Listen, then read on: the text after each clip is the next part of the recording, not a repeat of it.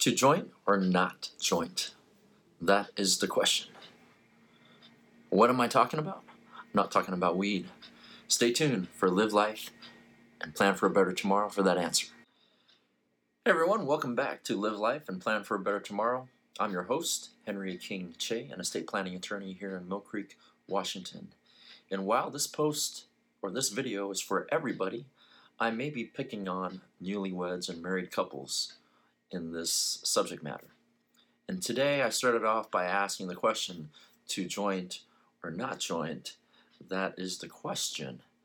What I'm talking about is the issue of whether you should jointly own property, real property, whether you should jointly own your house with your spouse and other assets.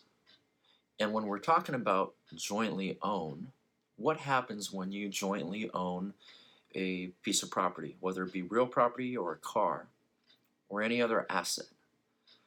Well, what happens is that when one of the joint owners or the co-owners passes away, the let's talk about a house. The house will go directly to the co-owner without having to go through the probate process. It'll skip that court procedure completely. And and it's going to override anything you put in a will to joint or not joint. Now, how do you know what is a good option here for you if you're a newlywed, a couple just starting out? You just got married and you closed on a house and you're deciding on putting the title of that house in both your name and the name of your spouse. Is that a smart move? Could be. It seems natural, it seems like the thing to do, right?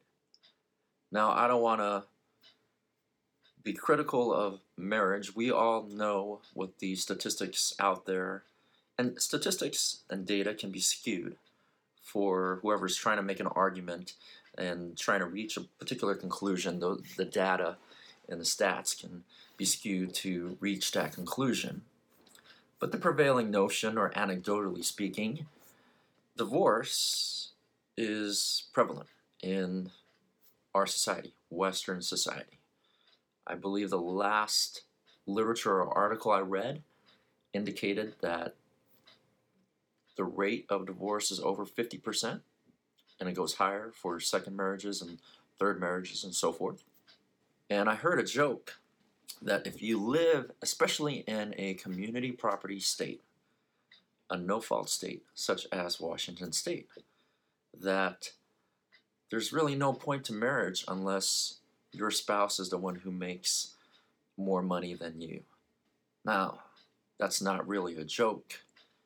And, and it's, it's sort of a negative take, uh, pessimistic, view, pessimistic view of marriage to say that the only good reason to get married is to marry someone who has more money than you or who's making more money than you.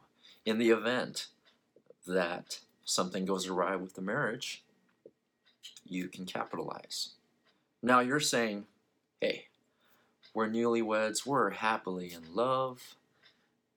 He's the one, she's the one, even though there are 7.5 plus billion people in the world, you found the one, right? And you're not going to have problems with your relationship. Well, here's a news story, and it's not groundbreaking news. Relationships are very difficult. And what will happen five years from today, five years from your marriage, 10 years from your marriage, 20 years from your marriage? A lot of things could happen. You just don't know. I've asked this question before How well do you know your partner? How well do you know your spouse? Hopefully, very well. But it makes sense that when you're you just got married, you just returned from your honeymoon, and you're in the honeymoon phase of your marriage, to then purchase a house and hey, let's put it in both our names because I trust you, my wife or husband, and vice versa. We trust each other. And guess what? Let's also open a joint account.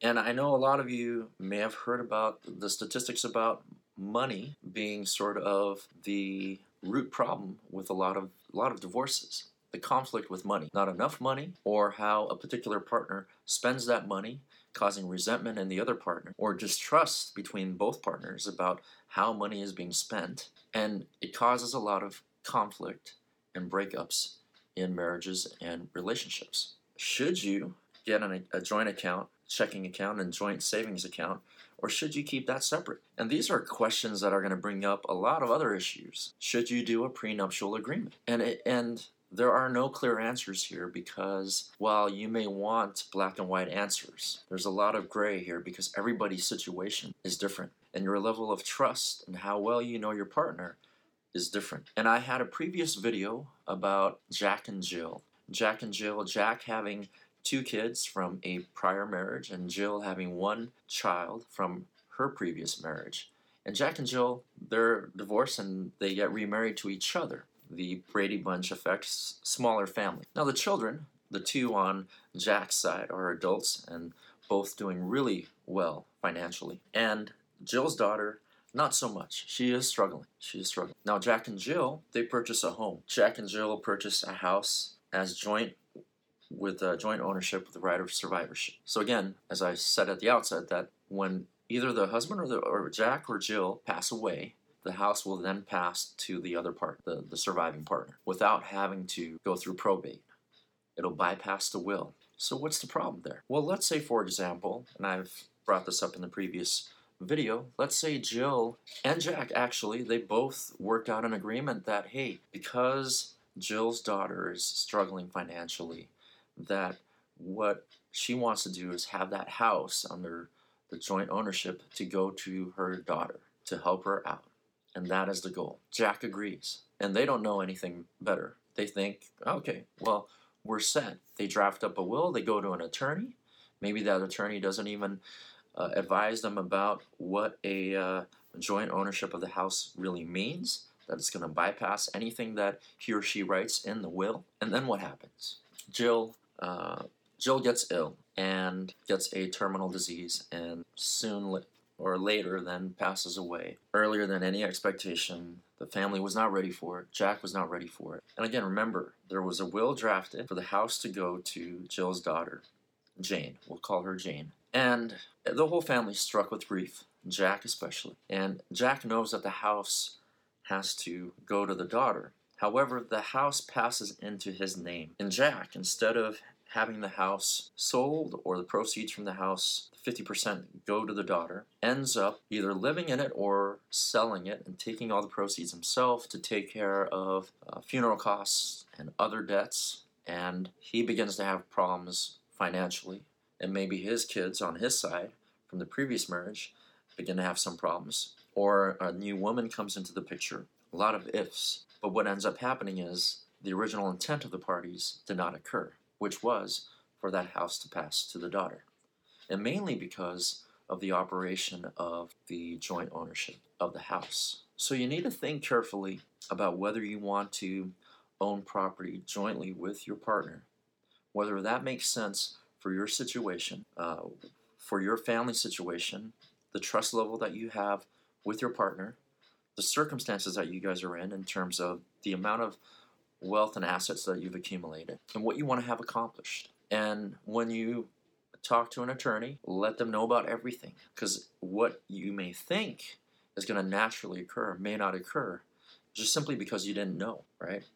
You have a joint ownership which will naturally pass to the partner, had no idea that it's going to bypass the will and anything you put in the will about the house. The joint account, maybe think twice about that. Maybe it makes sense for you and your partner to have the joint account. And maybe it, it makes sense not to have that joint account, to have separate accounts. And maybe that's going to solve some of the conflicts, the money conflicts that arise in many relationships. The questions of why did you spend your money there? What did you buy here? Do you understand we have bills to pay? We don't have enough money you don't make enough money, are you hiding money? And yes, having separate accounts causes other problems of its own, right? But really, we're talking about the level of trust and how hard are you willing to work in that relationship, in that marriage. Just tread carefully, be careful. And with the issue of jointly owning property with another person. A prenuptial is not necessarily a bad thing, especially if you are the one who makes more money, has saved up more money, and has more assets. And you will continue to make more money than your partner. It is not a bad thing to consider. And actually, that's a smart financial tool that you should ask a family law attorney to draft up for you and your partner. Not out of the question. Your partner should, should understand that. Yes, we want to just be happy and free and and and be in the honeymoon stage forever but that will die out and reality will, will set in and you have to be ready for the day in day out of working hard in the marriage in the relationship. So that's all this is about. Think twice about whether you want to jointly own property real pro- property and personal property and then make your decision accordingly and most importantly communicate communicate with your partner that's all for today. I'm your host, Henry King Che. This is Live Life and Plan for a Better Tomorrow. If you enjoy this show, please click the thumbs up, the like button, the connect, subscribe, and I'll be back with more videos. Tomorrow is Friday, so I'll have one more video for the week before the weekend. I hope everyone is having a great Thursday, October 24th, and I will see you tomorrow. Thanks.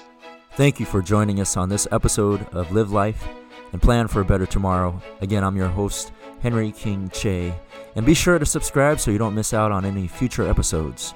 And until next time, live life and plan for a better tomorrow. I'll see you.